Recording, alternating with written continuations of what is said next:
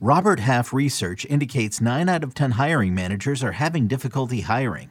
If you have open roles, chances are you're feeling this too. That's why you need Robert Half. Our specialized recruiting professionals engage with our proprietary AI to connect businesses of all sizes with highly skilled talent in finance and accounting, technology, marketing and creative, legal, and administrative and customer support. At Robert Half, we know talent. Visit RobertHalf.com today. Now streaming on Paramount Plus. You ready, Bob? Well, all right. Audiences are raving. Bob Marley is electrifying. It's the feel-good movie of the year. You dig? Bob Marley One Love. Rated PG-13. Now streaming on Paramount Plus. Welcome to the Fantasy Baseball Today podcast from CBS Sports. And first pitch crushing. Deep left field. Got a fantasy question? Email fantasybaseball at cbsi.com. Get ready to win your league. Where fantasy becomes reality. Now, here's Frank, Scott, and Chris. What's up, and welcome in to Fantasy Baseball today on Thursday, December 14th. I am Frank Stampfl, joined by Scott White and Chris the Welsh. Last show, we recapped the top 20 ish starting pitchers from this past season, and today we are taking a look at Scott's early 2024 SP rankings, trying to get through the top 30 or so, uh, and bunch of other interesting moves to talk about as well. Jung Hoo Lee did sign with the San Francisco Giants. He is a center fielder coming over from the KBO. And Tyler Glasnow was almost traded, is almost traded, might be traded by the time you're listening to this. Who knows? No time for salutations. We got a lot of pitchers to talk about. So I am just going to jump right into the rankings. And we are going to start with Scott's top five SP ranks for 2024. No surprise, you mentioned this on the previous podcast, Scott. There is, I think, a pretty clear top seven, and we see that same exact thing in ADP. So your top five is Spencer Strider, Gerrit Cole, Kevin Gausman, Zack Wheeler, and Corbin Burnes. Number six and seven, Luis Castillo, Zach Gallen. Your top seven, the same as the early ADP, just kind of moved around in different orders. So there you go. You're in lockstep, Scott. Does it feel good? All right. Uh, for now, it's gonna it's going to fall out of lockstep. I think not long after this, but I think the the top seven is what it is for a reason. They are the sort of pitchers who provide you with both the volume and the the dominance, I guess. That there, there are there are there are fewer questions. I, I would say this sev- these seven are definitively ahead of the glob. And they're not the only ones in my estimation, but they're the ones I think everybody can agree are uh, they transcend the glob. Did you, did you feel after the uh, brand new mock draft that just happened, which you guys can check over at uh, CBS Sports? You can check out the new write up that Scott's got that we all took part in. Did you feel I don't know, any pushback on your own personal ranks based on how that draft went, either in order or of any pitcher that maybe moved up that you weren't expecting or falling? You know, I had a napkin with some moves I made. I was jotting them down as the draft was happening, but I, I don't think it happened with any pitchers, to be honest. Uh, I decided, I decided even before the draft that I wanted to move uh, Yamamoto up a few spots, Yoshinobu Yamamoto up a few spots. So he's 16th for me now, I believe. But for the most part, no, I'm, I'm I, I just go into this draft season and go into any draft uh, understanding that I am prioritizing strikeouts in a way the consensus probably isn't. Obviously, strikeouts are a big deal for everybody, but I'm I'm trying to elevate them even beyond that consensus. And Hmm. we will see that reflected in Scott's rankings coming up very, very shortly. Just wanted to point out with Corbin Burnes, Wheeler, Luis Castillo, Kevin Gausman, as of now, they're all going within six picks of each other in ADP. So you got to make the decision on those names. Obviously, you're splitting hairs. There is a chance that all of them work out, but there's also a chance they might not all work out. So uh, good luck making the decision on which of those pitchers to take. Welsh, I did want to ask you very quickly on Gallen because this came up on our previous podcast. Uh, career high 243 and two thirds innings this past season. That's regular season, postseason combined. Kind of came back down to earth a little bit in the second half. I know he pitched very well in the final World Series game, but The postseason overall wasn't great either. I think maybe kind of hit a wall in that second half. Do you worry about how many innings he just threw this past season? Yeah, I do. Um, also because he had like a little bit of small downtick on the fastball. I guess it went back more to average in 2022. He the four seam was sitting around like 94. It was in the 93 and a halfs. And the only reason I mention that is because like he's gone into spots where you know he's putting a little bit more focus on some of the secondaries. The changeup has become such a big important strikeout pitch with him. And also like I felt like this was a year that you could feel the weight of the innings on him. He went through a really bad stretch towards the end. There was a period of time where everyone was like, "Oh, this is a Cy Young guy." Like Cy, Zach Gallen might really vie for the Cy Young, and that was completely gone. That was gone way before Justin Steele fell apart. And think some of those inconsistencies are putting up massive innings. I think I looked. I think there were 25 total pitchers in baseball that had 180 innings or more. And like that's just that's not our father's baseball, you know? So it's like you want to prioritize that volume. There's only so many pitchers. That is like saying, okay, everybody in a 12 team league could get two of these guys, but there's going to be someone that's going to jump the priority. All I'm saying is, is like there's a little small extra value into guys that can actually go deeper. Cause I think I said this a long time ago. The new 180 is like 150. You know, like where yeah. a guy would get to 180 in the past, that's like 150 right now. Like you got to be comfortable with 150. That's not less than. But the new 180 to 200, that's like 250. You know, so like we just have to change our markers. There's just so many few people that do it. And when you see a guy that does reach that and goes through some of those struggles, yeah, sure. I think it is definitely something to uh, keep your eye on, but hopefully a better bullpen like they invested in is going to allow him to maybe not have to go eight, nine, and even seven in some instances. That, that would be the best benefit for him. All right. So again, we're through Scott's top seven starting pitchers ranked for next year.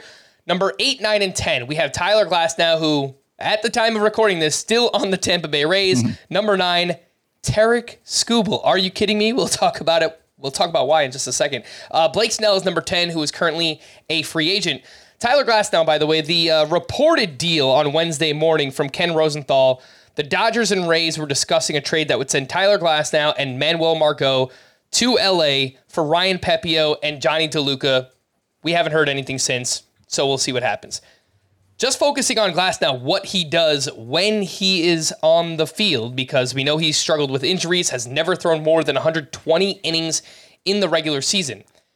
Among starting pitchers with 120 innings in 2023, 12.2 K per nine, second best. 25.8% K minus walk rate, second best. 16.5% swinging strike rate, second best you see where I'm going with this. He's really, really freaking good. It's just how long are we going to get Glasnow for? Scott, he's entering a contract year. Your thoughts? Well, I think Tyler Glasnow here is the first representative of my change in approach to pitching this year because in recent years I might have been put off by the injury risk and um, deflated him in my rankings, actually ranked him lower than the consensus because of that. But I'm going, you know, with that with that focus on strikeouts and just uh, feeling like it's so hard to get a difference maker at this position, I'm willing to put aside those concerns and and and shoot for upside and and hope it works out. Hope I can get enough uh, excess in that department that that I can survive if I if if Tyler Glasnow doesn't end up with a career high in innings. Uh, but you know he he did uh, just have wait, he did just have his career high in innings, right? Yes, uh, he yeah. threw exactly 120. 120, yeah. And if you combine the yeah. the postseason and some of the minor league stuff, it was 138.1. So yeah. So you know you're you're probably realistically not getting more than like 140 or 150, and, and it's no guarantee you get even that, obviously. But pitch for pitch, I, I think Tyler Glasnow compares the closest to Spencer Strider of anybody his xFIP last year was actually better than Strider's. It was 2.75. And obviously, those are the kind of skills that are going to translate no matter what team he winds up with, if it's the Dodgers or the Rays or somebody else. And so, you know, once you get past that clear top seven, I think Tyler Glasnow clearly the most talented pitcher, and that's why I'm putting him there. You know, one thing to add on to the slider, uh, the slider. I was looking at slider ratings here uh, on Glasnow. I think is really interesting that you were just talking about with Strider. Is I was looking at uh, Stuff Plus models, and Strider had the number one Stuff Plus of a fastball. Uh, I think of the qualified pitchers at 141, but his secondary on the slider was 105. There were only three pitchers that had a Stuff Plus fastball of 125 or higher that also had at least one secondary that was a 125 or higher. And the list isn't even that much bigger if we just talk about like, you know, 100 and 125 on the secondary. And obviously, I'm leading to Glasnow being that he had the fourth best stuff plus on his fastball and his curveball had a 152 stuff plus rating.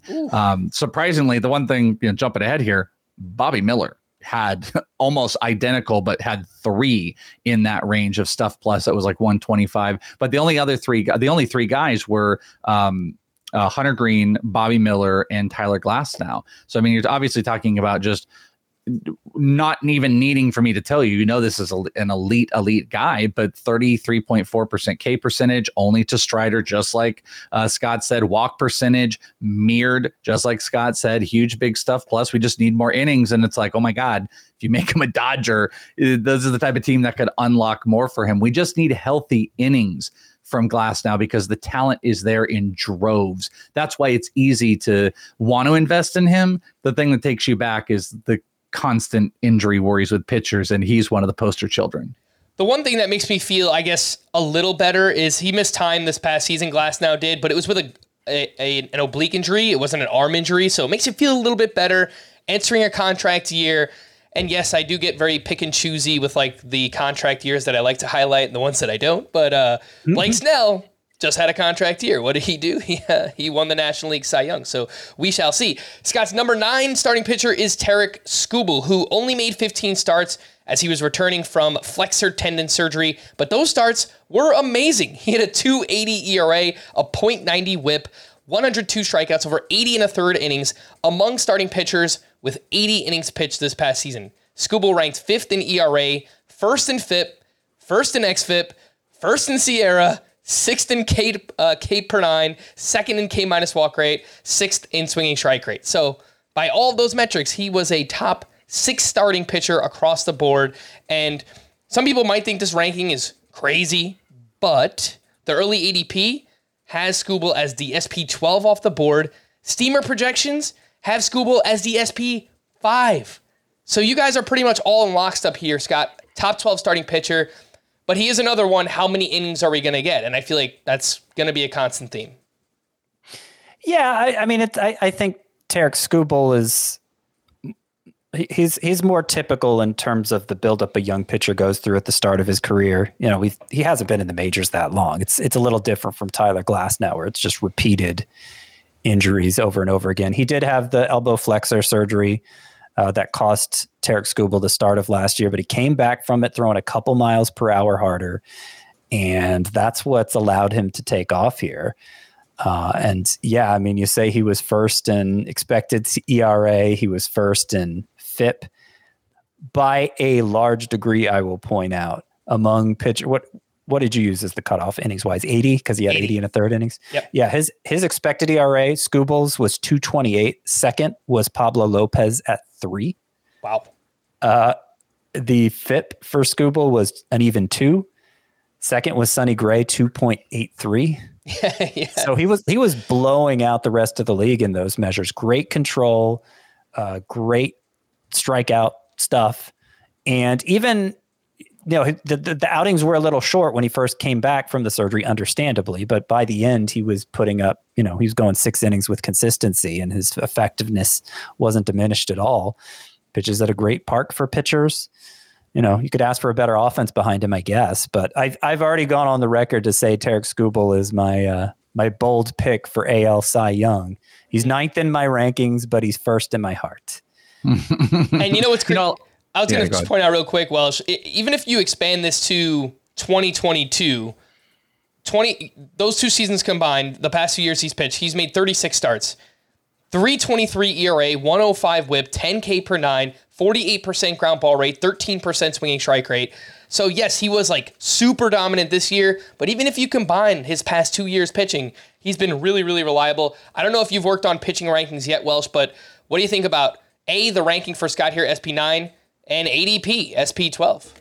Yeah, I'm gonna have him. I'm am working on that right now. He is going to be between between 10 and 12 for me. Um, this is the general range. I think it's fascinating that you have him right next to Glasnow because that's the question. I think those are two prime questions. The thing is, is like I guess you I guess you get into a different range because it's like Glasnow goes and he's a Dodger and he just you know came off of this injury and presumably healthy. You want to give him that benefit of the doubt, but um, you know, like you were talking about, you're talking about a lot of the expected stats too. I, I think you mentioned this, but also of that 80 innings qualified, he had the best SIERA in all of baseball of pitchers. He was only one of two pitchers to have a sub three SIERA And the other one was Spencer Strider. And he beat Spencer Strider by quite a bit, almost 0.10, uh, 0.10 on the points, which is a significant margin. You don't see that type of jump on a lot of these guys. The K percentage was elite. The walks were elite. He also, on the uh, velo increases this year, he had the 10th highest fastball increase on uh, overall for his velo. And what that did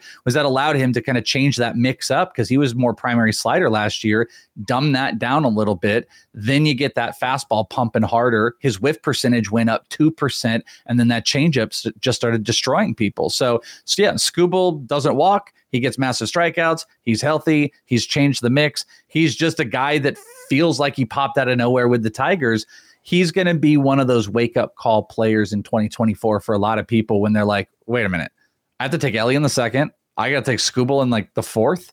I have to take Cole Ragans in the fifth. Like, like if you weren't here, yeah, if you weren't here with us, it, it's going to be a rude awakening if you're not already getting prepped. I should have mentioned this earlier, but for the names that we recapped on the previous episode, we're obviously going to skip over those today. You could go back and listen to that podcast. Obviously, we're going to focus on the names here in Scott's rankings that we have not broken down yet, which brings us to SP 11 through 15. We're going to go through these in like clusters of five, but Scott's 11th ranked starting pitcher, Cole Ragans. Hello. Followed by Pablo Lopez, Kodai Senga, Freddie Peralta, and Logan Webb. Cole Ragans, by the way, haven't heard that in a while. The ray gun. Just turned 26 two days ago. So happy belated birthday to Scott's man crush here. Former first round pick from back in 2016. So it took some time here, put up some gaudy strikeout numbers in the minors. Did struggle with control. He entered last spring training with the Rangers. He added big velocity last offseason, and he did credit Tread Athletics, who we've heard other pitchers working with in the offseason and uh, gaining velocity. So same thing happened for Ragans. Then he was traded to the Royals for Aroldis Chapman, and he took off. Scott, I call him your man crush. You have him at SP11. I know you want strikeouts. Just a heads up, his the early ADP, Cole Ragans SP34. You have him at SP11. Explain yourself. Uh, well, I think it's the neck and neck competition to see who has the bigger man crush on Cole Ragans between Nick Pollack of Pitcher List and me and I don't, I don't, know maybe i've been maybe i was seeing so much of the the the Pollack hype matching my own on twitter that i kind of assumed everybody was in on ragans as the next big ace in fantasy he's another example of, of me prioritizing upside uh, in the pitcher ranks because I mean you, you won't find a pitcher with much more than that. Yes, there was the increase in mile in, in velocity of about four miles per hour last year, which you know one, one and a half, two, that's a lot. Four is insane. And it was evident from spring training, and I kind of liked him then. But then he got stuck in that bullpen role for the Rangers, and it wasn't going so well. It was only after he was traded to the Royals he began working a slider into his arsenal. It became his best swing and mitch, miss pitch. But really, he has five pitches that are capable of missing bats. A fastball that that peaked at 101 miles per hour at one point, which you rarely see from a left-hander. It's it's more, you know, in the 98, 99 range, but still a really hard fastball for Cole Ragans. And um, yeah, from that time he took over in the Royals rotation uh, in August. He was one of the best strikeout pitchers in baseball. Let me see if I could find that K per nine rate. It was 86 strikeouts and 66 and two thirds innings. So like an incredible rate he if there's a downside with Ragans, well, I mean, you know, obviously he has to prove durability, and he has had a couple. I think he's had Tommy John surgery twice, so that's I guess the biggest downside. But also there is uh, there have been there are control issues in his past, and for as much as he dominated during that 11 start stretch with the Royals, uh, the last four starts, six walks, two walks, four walks, four walks, and remember in one of those starts he had like three wild pitches in a row. Yeah. Um, which seemed like, you know, it, it, it seemed like he was having some issues with the mound. So it wasn't so much like just misfiring. But even so, you know, that, that kind of raised an eyebrow uh, amid the celebration of, of Cole Ragans coming out party. But, but overall, the results during that four start stretch were still good. And there were still a lot of strikeouts. And it wasn't enough to turn me off to him. He's my number 11 pitcher and the first, the highest ranked SPARP if if you're in a league where that matters. Yeah, so again, that is a starting pitcher ranked as a relief pitcher, which on CBS you can use in head-to-head points leagues, and it's kind of like a cheat code. And obviously, Cole Ragans being ranked this high for Scott as a starting pitcher, he's going to be ranked really high as a relief pitcher as well. I think the big detractors of Cole Reagan, Scott, and you see that ADP push down, is just being conservative for the reasons you mentioned the lack of track record, the control, which has been an issue in the past. I think it's easier to make that argument for Skubal and Tyler Glasnow just because we've seen it a little bit more in the majors and then obviously like uber dominance in, in, in Skubal's case. But I think that's just people kind of playing conservative with Cole Ragans. We also wanted to ask you about Freddie Peralta. We did not get to him on our previous podcast. He is Scott's SP 14 in the rankings here. Wound up with a 386 ERA, which was inflated. Got himself into trouble with home runs this year. He allowed six earned runs on July 21st. From that point forward, Freddie Peralta was a league winner. 11 starts, 244 ERA, a .85 whip, 92 strikeouts to just 11 walks during that time. 13.2 K per nine, 1.6 walks per nine. He had a 251 FIP, a, a 16.6% swinging strike rate. So why do, do I like him, right? Do, no, it's uh, he's amazing, right? Uh, Strikeouts. But we do have some questions about shoulder issues in the past. We did see dominance in 2021, but 2022 not nearly as much. So we're kind of all over the place with Freddie Peralta. Do you think SP 14 in Scott's rankings is too high? Just right? What do you think? I mean, they just got ranks like we, the, and I'm not doing that as the the cat the cop out. For what it's like, worth, for what it's worth, the ADP is SP 13, so ADP is in line with Scott's ranks here. So. Yeah, I, I don't. I want to chase strikeouts just like Scott does. I uh, want to be beholden to them. It's the it, it's it's the homers of starting pitchers. Big strikeout numbers carry you into the weeks with, for the most part, usually good whip numbers outside of you know weird guys like uh, Blake Snell and Cole Ragans. To be honest with you, Freddie Peralta has kind of been that guy before. If you remember in 2018, he had a 12.5% walk rate. So he he's kind of like the the path of what we've seen with some of these other guys. My, my problem of like being any negative to him is he was just so ridiculously dominant this past year. He increased his fastball um, by over two miles per, just around two miles per hour. The yeah. slider came with it as well, which is impressive also added around 200 RPM on that slider. So that baby was spinning a little bit more. And the whiff numbers ended up being really good. He actually, of his four pitches he throws, which are double digit uh, percentage, is 30% or higher on three of the four pitches K percentage, 30% K percentage on the curveball, the slider, and the four seam fastball. The changeup just wasn't getting there those are really impressive numbers. And his walk percentage has dropped. I mean, we're talking about Cole Ragans in double digit walk percentage. He had a career low 7.9% walk rate while having a top eight percentile K rate this year. I, I think we do have to take him and be real on him. I would take Peralta over Ragans right now. They both feel a little high. And I'm saying this while I'm like, I'm with you on Skubal. Like, I'm very much here on Skubal some of the like really massive injury control guys, like Freddie Peralta has some of those long term control issues that stand with me and the injury stuff.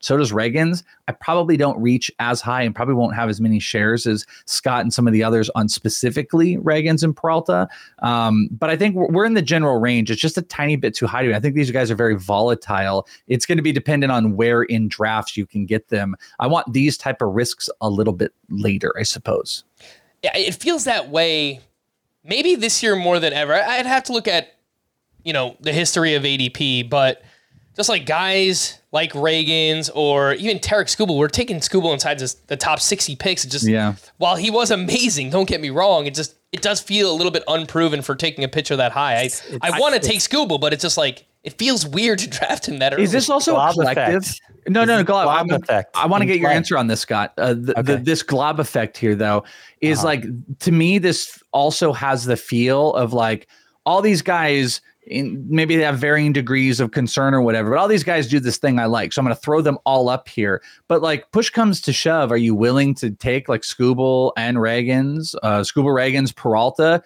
Like, are you willing to do that heavy invest? You know how some people be like, hey, I want Elly, but I'm not going to like also go and take, you know, like CJ Abrams, or I'm not going to also yeah. go and take Oneil Cruz. You know what I'm saying? Like, are yeah. you willing to commit that hard to all of these yes. players, or is it like I just need one or two? Uh, uh, so kind of my basic strategy in drafts this year, and I, I don't think it, especially in head-to-head points, but basically in Roto too, is I, I see about almost four rounds worth of hitters that are stud hitters, and I just want to draft nothing but hitters until the stud hitters are gone, the MVP caliber hitters are gone, and then I want to pivot and draft pitchers while the hitters are during that period in the draft when hitters are are looking more interchangeable uh, because I don't think the early round pitchers give you enough of an advantage. And I do think that this range of pitchers here offer upside to mimic that upper range of pitchers. More downside, obviously, but the kind of upside that can distinguish them from the glob still, which is why I'm emphasizing strikeouts. That's part of the reason I'm emphasizing strikeouts. Part of it is just because it's, you know, a strikeout pitcher is going to give you strikeouts. And so if you target a bunch of strikeout pitchers, you can feel confident where you're going to finish in that category. While ERA and whip during this volatile time for starting pitchers is, is much dicier. So yeah, I mean, push comes to shove.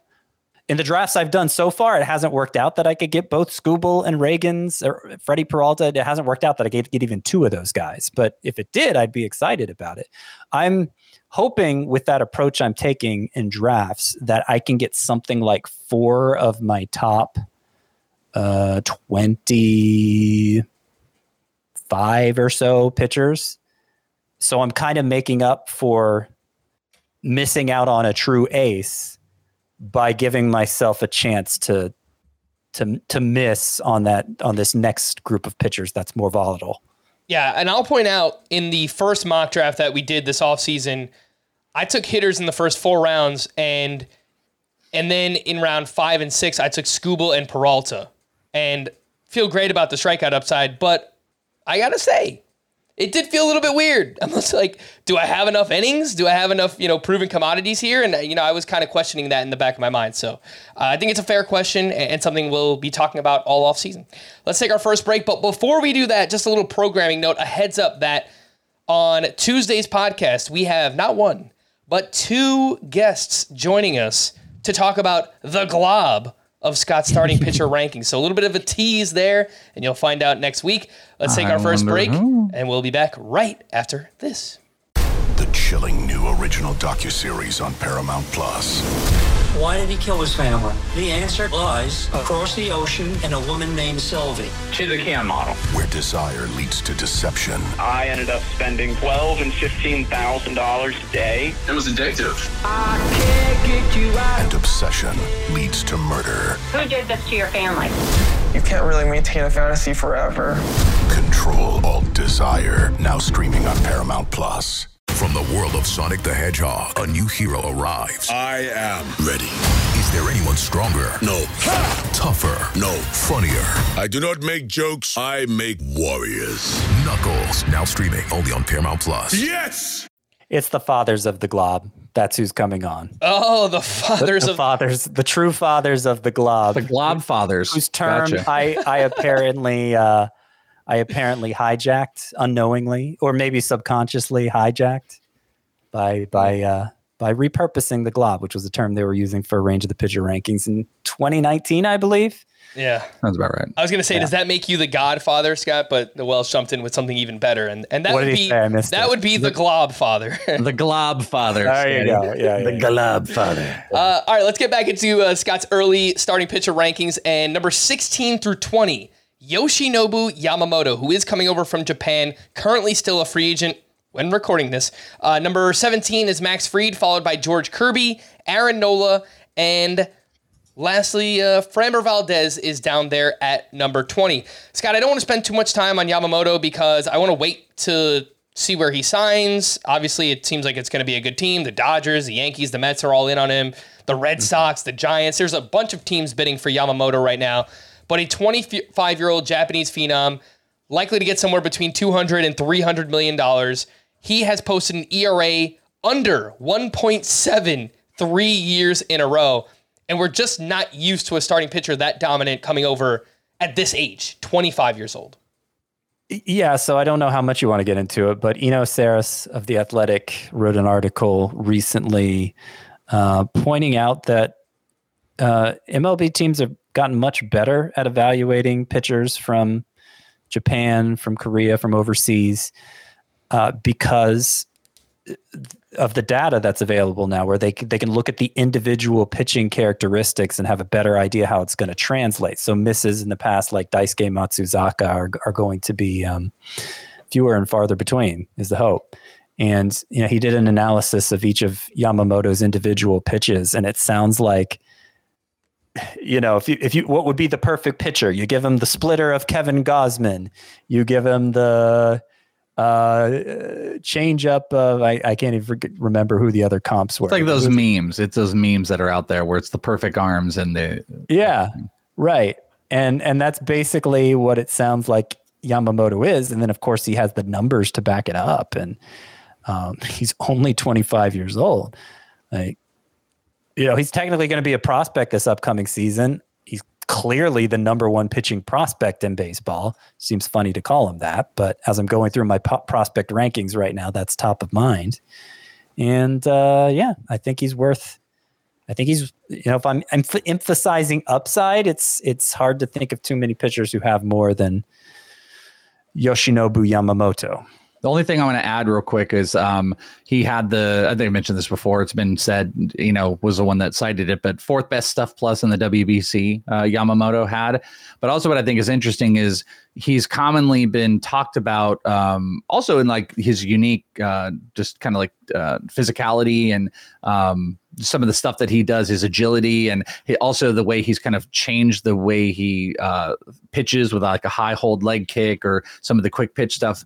All of this is to say he's been seen as like a coat. This is a cheap analogy, but like a Kodai Senga with command. And the reason that they do that is there are obviously similar arsenals in there because he also throws that fork ball. And just to throw this out here, Kodai Senga's number one pitch from a whiff perspan- uh, perspective, K percentage was his fork ball. It was the 29th highest K pitch in baseball. Like of any singular pitch by any single pitcher, it was top 30 best K percentage. Now, throw on a pitcher that is perceivably a better command fork and then have better stuff plus on the fastball with better overall command that's the reason that the excitement exists out there. There's still so much to be seen, but that's where people are coming from. Yeah, and if people want an idea of the early ADP on Yamamoto, 76.2 as the SP22 off the board. My guess is if he lands with like the Dodgers, that's probably going to tick up a few spots and uh, maybe even catch up to where Scott has him at SP16.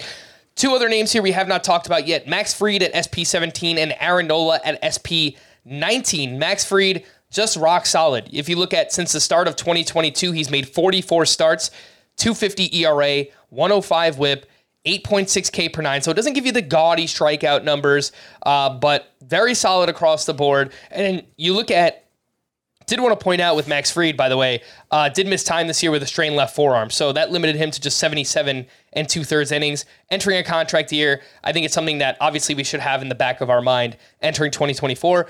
And then Aaron Nola, who for some reason just hates odd years. I, I don't know what to make of it, but he just hates odd years. Look at his ERA by year since 2018 237, 387, 328, 463, 325, 446 this past season. So you know what that means? It is time to buy on Aaron Nola. Maybe I, that's just some. Those are my favorite stats yeah. on the planet. I love those because it makes like really smart people super mad. Right. And I'm like here for that. I stare at that and I'm like, guys, This is clearly the the the other year. You have to buy Aaron Nola. History has told us that there's no science to it, but it is right there in our faces. It's my favorite thing on the planet. Yeah, it's super sophisticated analysis, which you won't yep. hear anywhere else.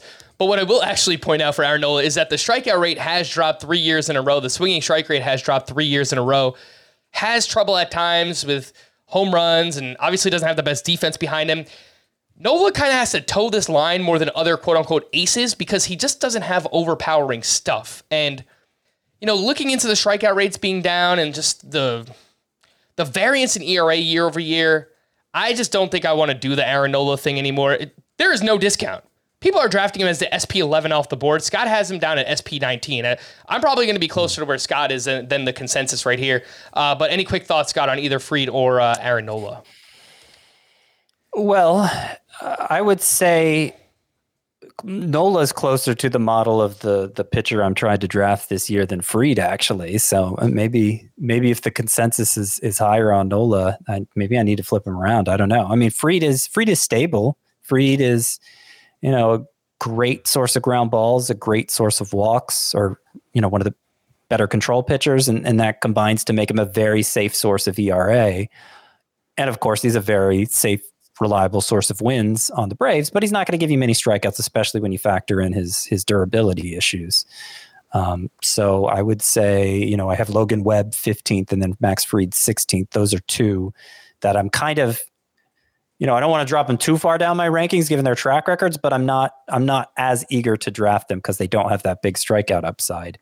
Nola does. I mean, his strikeout rate has gone down, like you said, but still five of the last six years, with the one exception being 2020, 200 plus strikeouts. I mean, you can't ask for better than that. Uh, and yes, he has a he has a lower margin for error because of the the, the velocity, the lower velocity. Uh, that does get him into trouble sometimes. But it seemed like he fixed that issue going into the playoffs last year.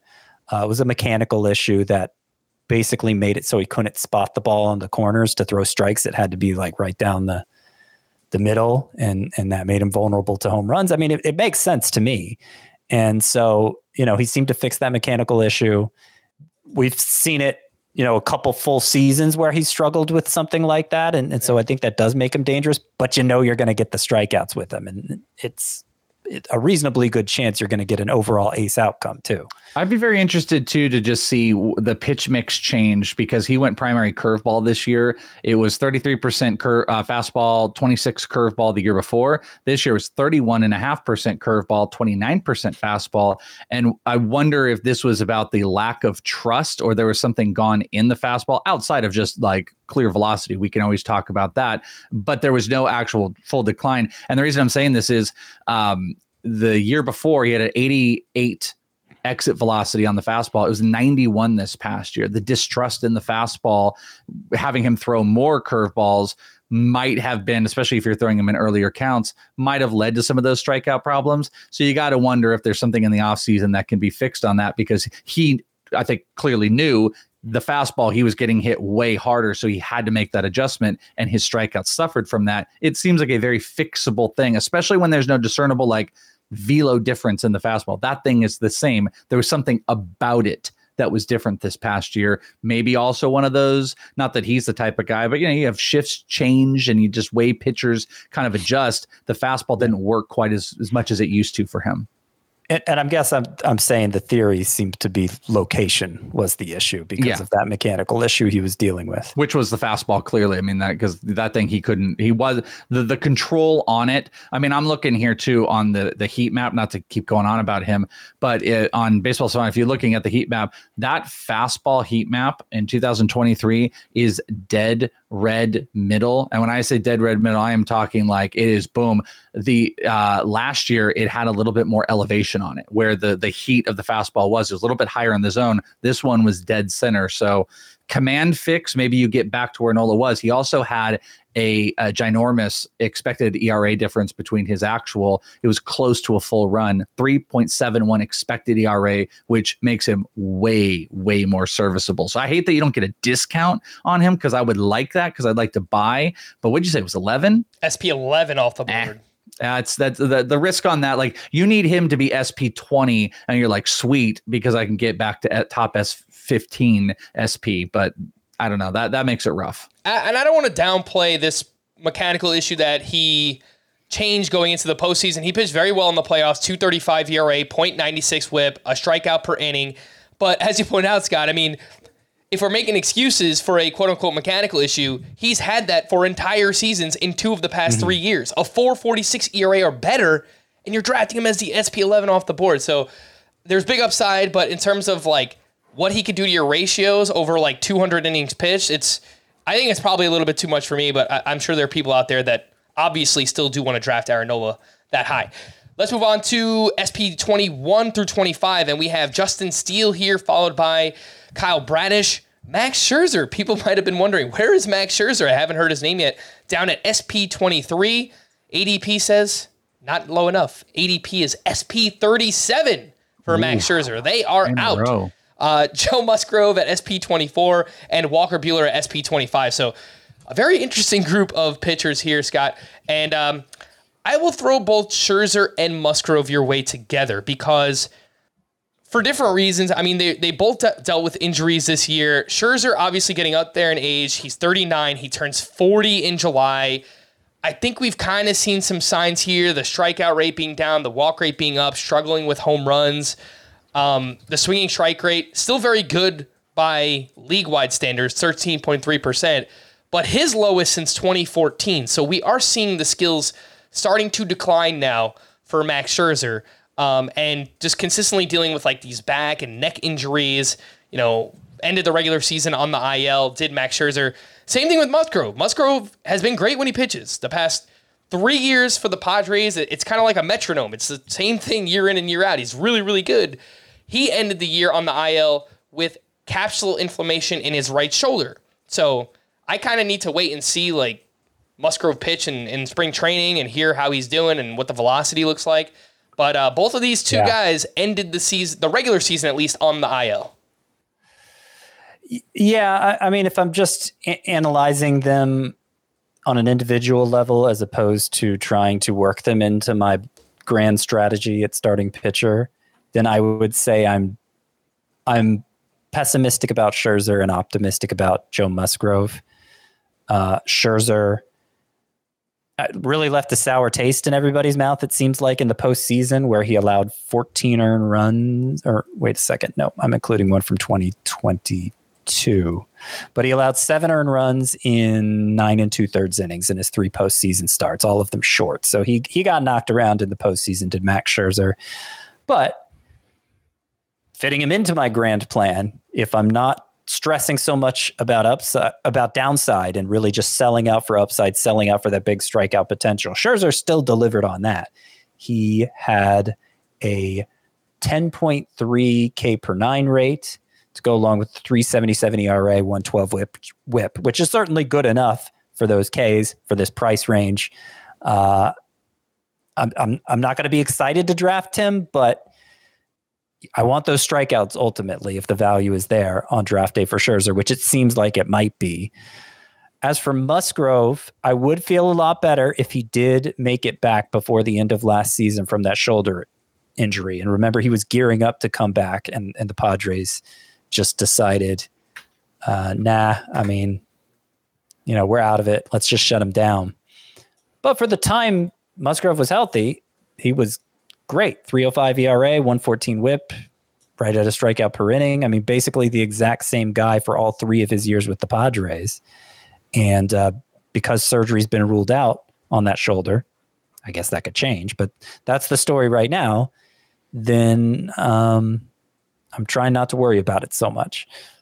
I love Musgrove, by the way. I just want to say he's going to be a target of mine this year. I think obviously the injuries played such a big role in everything that he was going through. The pitch mix changes I thought were fascinating. In a primary slider, then slider just took a back seat this past year in favor of where he was just going really heavy fastball, curveball. You could also argue like the definitions of uh, sliders and cutters. He's kind of messed around with that. I have this very vivid memory in spring training of being next to the dugout during one of the training sessions and Musgrove talking about how excited he was about this changeup that he had been working on. He had a new grip on a changeup, and then it ended up being a good pitch 40% whiff rate, the highest whiff rate of any pitch he had. And he ended up throwing it 11% of the time, which was up 5% from the year prior. I'm saying all this to say that, like, the fastball did weird stuff. Another heat map situation, I'll just tell you, is he was kind of like, you know, sitting middle of the zone. This past year, the entire upper zone. And when I'm not just like maybe a little bit, it is the entire upper zone while he was messing with secondaries. You give, and velo was up, you give me a healthy Joe Musgrove with still three plus 30 percent plus whiff percentages. I didn't say that well, but three pitches that have a 30% or higher whiff percentage that he throws double digit percentage of the time. I'm in for that, and I'm in for Musgrove, and he'll be a buy for me this year. Yeah, it really just comes down to the shoulder and hearing more about. We probably won't hear anything about it until February when pitchers and catchers report. But if all reports are good, I think you're going to start to see him move up. So the SP, the ADP is SP 30 off the board for Musgrove. I think people are kind of hedging their bets right now and, and waiting to see a little bit, which is kind of where I am on Musgrove as well. But if he's healthy, I agree. I, I think I would be a buy on Musgrove at that current ADP. SP25, we mentioned, was Walker Buehler, who is 29 years old now, coming back from his second Tommy John surgery. And researching this, it sounds like, you know, your second Tommy John, it has like a 60 to 70% success rate. And th- I feel like there have been more pitchers that haven't really come back the same as the ones that have. Now, there have been some, like Nathan Eovaldi has had two Tommy John surgeries and Cole Ragans, baby, better than ever. there you go. Uh, and Eovaldi has done it. He's done it for a while now. He just did it in the postseason. He he was great this past season. So it's not impossible. And of course, Walker Buehler, still at a prime age, 29 years old. He was looking to return late in the season. He made one rehab start through two innings, topped out at 96 miles per hour on the fastball, uh, which is good to see.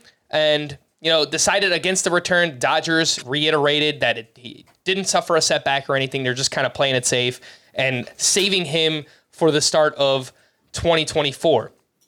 The last we saw Scott Walker Buehler back in 2022 didn't look like himself. The numbers weren't great. Great. The fastball velocity has been dropping down over the past three years that we did see Walker Buehler pitch. He feels like one of the impossible pitchers to rank right now. So kudos to you for doing it. He's your SP 25.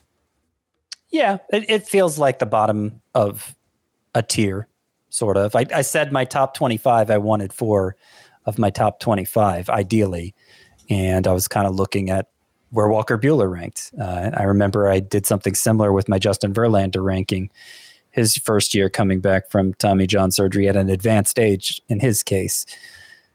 Yeah, I mean, I, t- I throw out 2022 for Walker Buehler because we came to find out he had ligament damage in his elbow. So, of course, he was not looking like himself. That makes sense. The year before, he had a 247 ERA and a career high 207 and two thirds innings. And um, I think was a consensus top five guy in fantasy, right?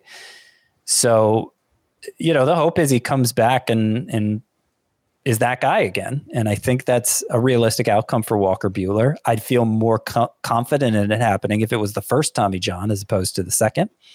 But he's still in his 20s. You know, he's a young guy. I think that being a young guy and being a, as established as he is, I think both of those um, make it more probable that uh, he's able to um, get get back to pitching at a high level. Can I ask and one thing on him for you?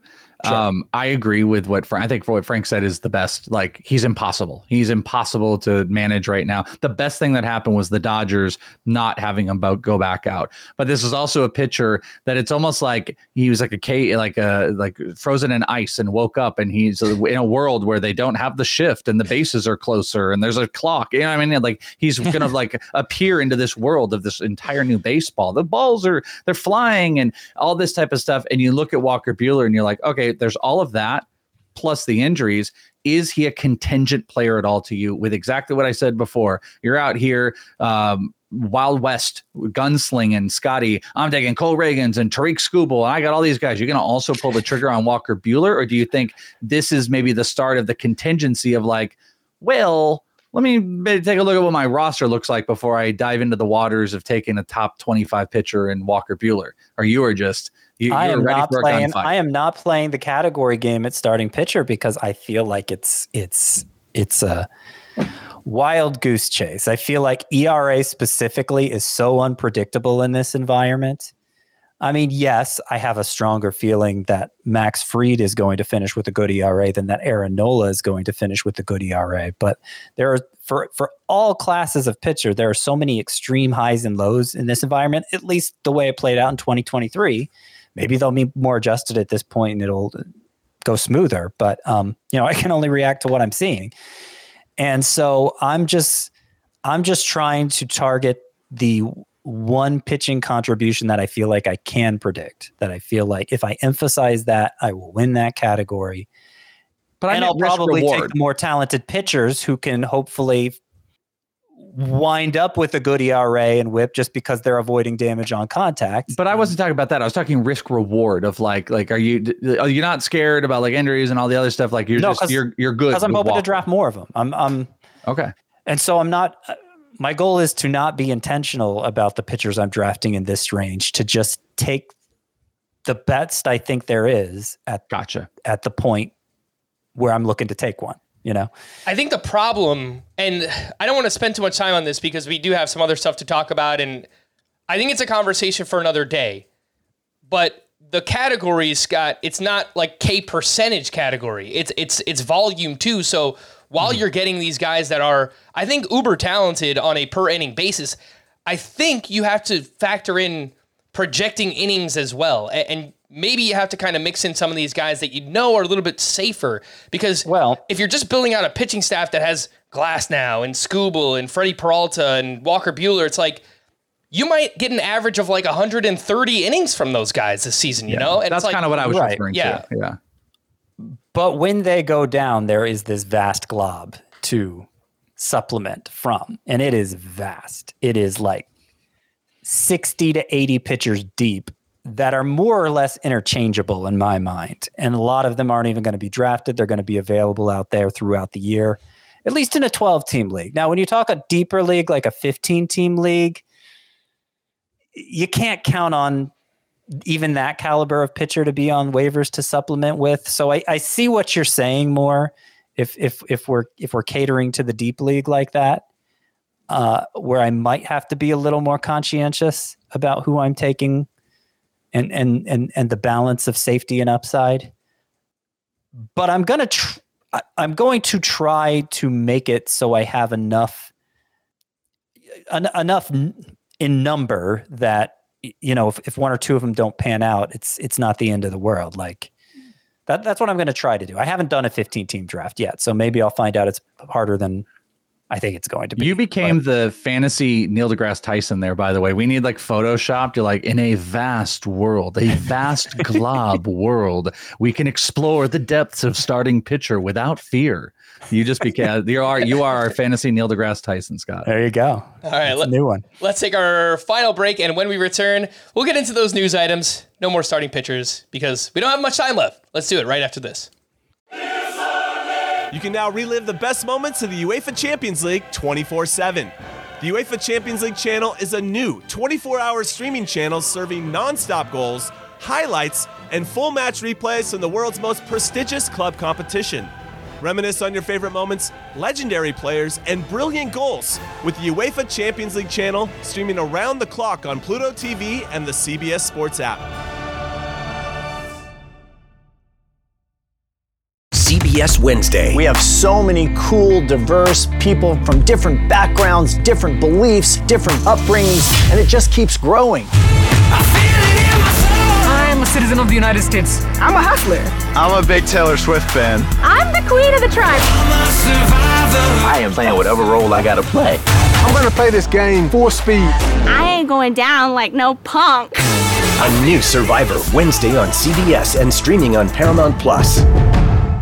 Welcome back in. We got to the top 25 of Scott's early starting Not pitcher bad. ranks, which I, I, think is pretty good. And if we didn't have news to talk about, we would get through the top 30 or 35 so, uh, or so. But we'll save those for next week. Again, we're not going to get into like the super deep names. We have all off season to talk about those. But my guess is we'll probably probably be able to get through like the top 50 ish uh, by the end of our next podcast. Let's talk about some of the news and notes. And the Giants, we mentioned earlier, signed Korean outfielder Jung Hoo Lee to a six year, $113 million deal. And I hope he turns out to be a stud because the Giants have been trying for years to land a big name. And I was watching MLB Network and they're trying to hype this up like they finally got their star, which I don't know. It it felt a little bit disingenuous to me, like they're just uh. trying to prop up the Giants. But I hope it turns out that way. We'll see. Jung Hoo Lee is 25 years old, former MVP of the KBO. He played seven seasons in Korea, and his career triple slash 340, 407, 491, coming off a year where he just hit six homers and six steals across 86 games, was dealing with an ankle injury to end the year, uh, and hit a career high 23 home runs in 2022. So, does have a little bit of pop.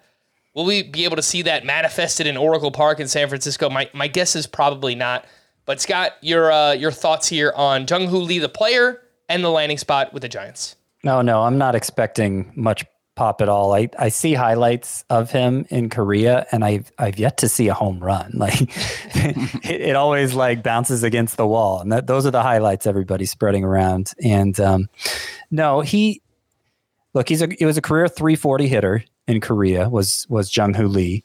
Uh, he had about twice as many walks as strikeouts over the last three years. Doesn't strike out much, as, out much at all. It's it's it's a good leadoff profile, and um, I think that's going to be the main thing Jung Hoo Lee has going for him from a fantasy perspective is he's like likely to bat at the top of the lineup more days than not. But I'm not expecting much power production at all. In a way, it kind of reminds me of the conversations we were having about uh, Masataka Yoshida at this time a year ago. But I think it's an even more extreme version of that. Less power even than Yoshida, more contact ability probably. But basically, what we're aiming for here with uh, Jung Hoo Lee is like Luis Arraez. And that's that's a really fine rope to walk when you're you're contributing that little in home runs and stolen bases. Like you need to really have a high, high batting average. It's tough to do. And so I think he's going to be pretty middling is Jung Hoo Lee for fantasy, certainly for roto leagues. I like him more in points leagues and actually took him as my third outfielder in our, our points mock um, the other day but I, I don't think there's I don't think there's a really high ceiling here. It's more just for that format. He doesn't strike out much, and so you know he can do the Steven Kwan thing because of that. All right, the Royals signed Seth Lugo to a three-year, $45 million deal. And good for him because he wanted to start this past season. The Padres gave him that opportunity and he parlayed that into a three year deal. So love it for Seth Lugo. He turned 34 in November. He had a great year uh, with the Padres. For someone that was undrafted in fantasy, a 357 ERA, a 120 whip.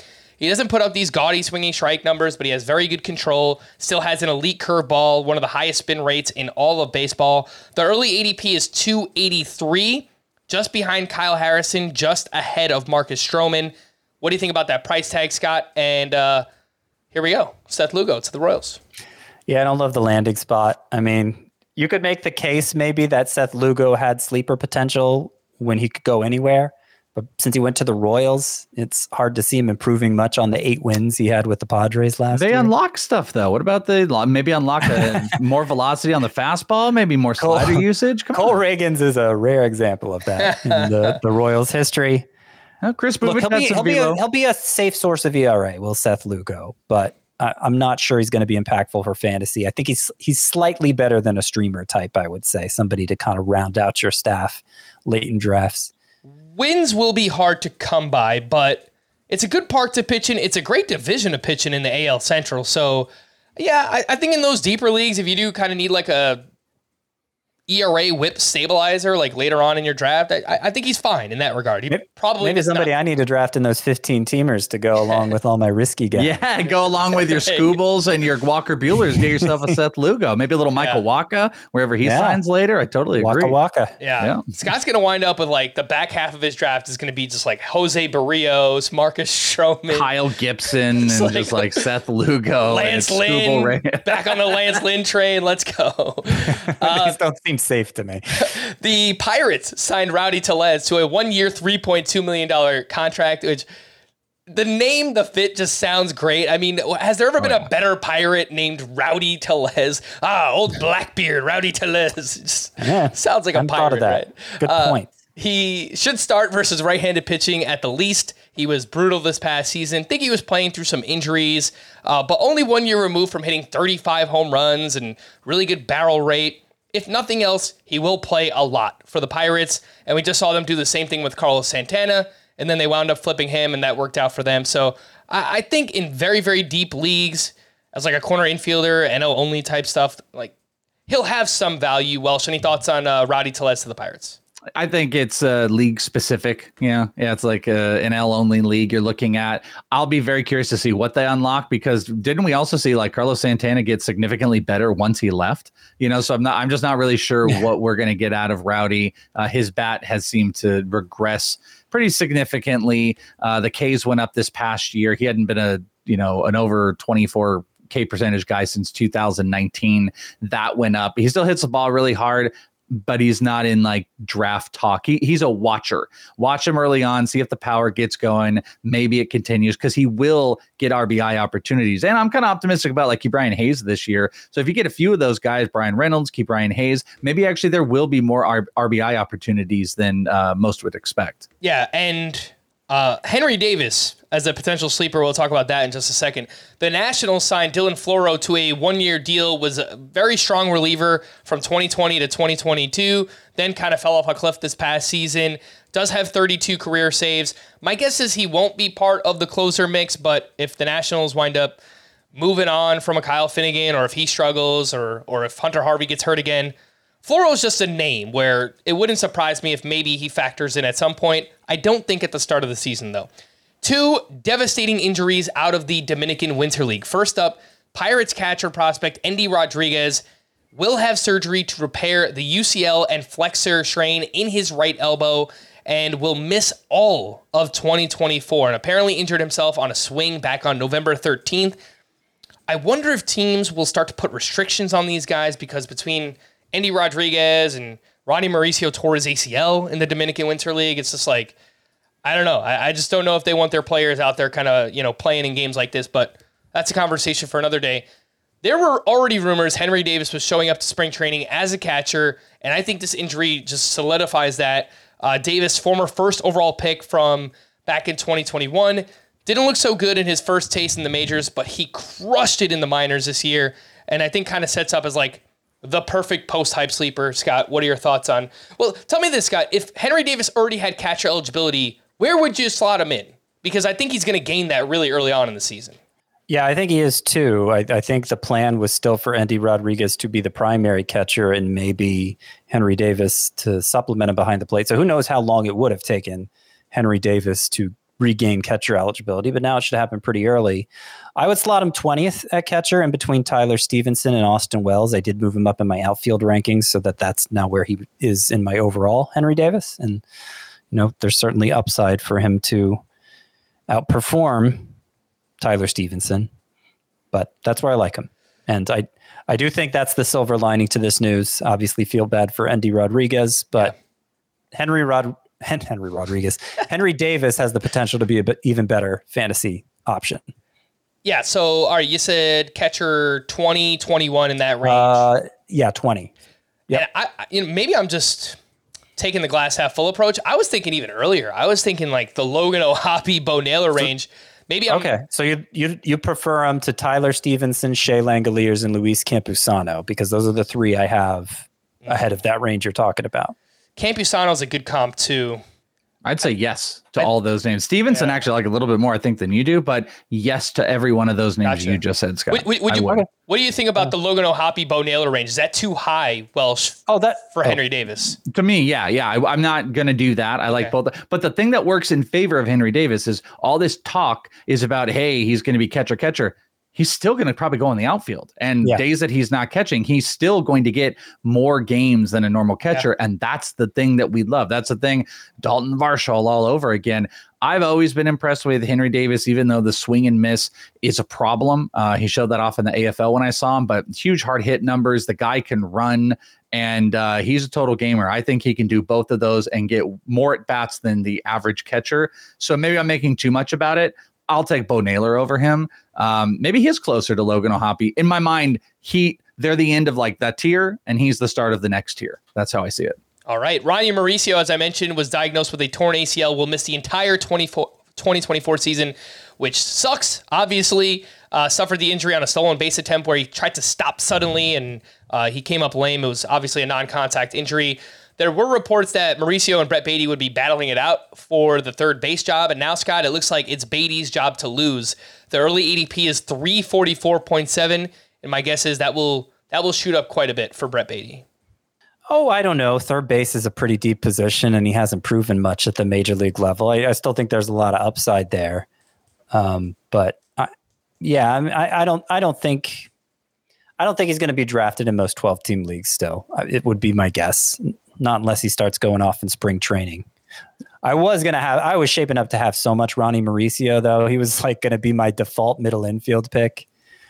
Uh, maybe this injury saves me from myself since it sounded like they weren't so interested in playing him at second base. But but yeah, that's that's a bummer for me. Last news item I wanted to mention here, and uh, a pretty unique one, just kind of came out of nowhere. At least for me, I don't know. Maybe well, she heard about it beforehand, but Jeff Passan reported that this spring will feature the first ever spring breakout, which is going to be a showcase of the best prospects who will play in spring training games together from March 14th to 17th, which sounds awesome. I think it's an amazing idea. You know, I think now more than ever, fans are more in tune with prospects and the hype and getting excited about seeing young players play. So why not showcase them in the spring? And I think it's a great idea Welsh, any thoughts on it? And uh, did you know anything about it? Did you? Because it just kind of came out of nowhere. I mean, I didn't know they were going to do this, but this has been happening. I actually tweeted about this uh, over Passan because the Padres and the Mariners have done this for years. And uh, I, I, used to, t- I tell this story that, you know, when no one knew Julio and I went to at uh, Peoria Sports Complex where they both, the Mariners and Padres play every year they played this annual game in spring training where it was only the top prospects and Julio was there and he threw out somebody at third base and everyone oohed and awed, but no one knew him. After the game, I grabbed him and I was like, Julio, that was insane. That was crazy. Again, this is 18 year old Julio. And I'm like, that arm was crazy. And he looked at me and he was like, they don't know.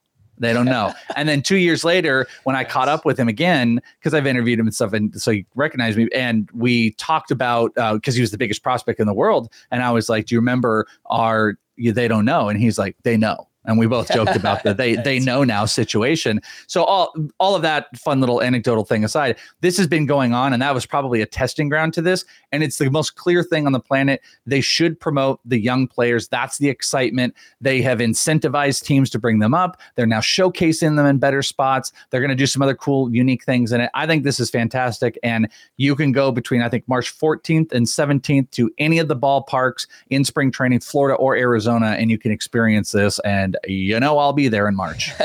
it's awesome too because imagine the hype, right, for draft season where if we have just prospect games going on, guys like Jackson Holliday and Junior Caminero, and they're just smoking home runs left and right in these games. Like the helium in draft season is going to be insane. So yeah, it's a lot of fun and, and definitely looking forward to that. We're gonna wrap there for Scott and the Welsh. I am Frank. Thanks as always for tuning in to Fantasy Baseball today. Please make sure to follow and leave a five star rating on Apple or Spotify, and we'll be back again next week.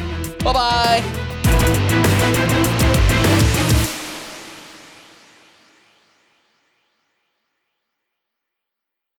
The wait is over.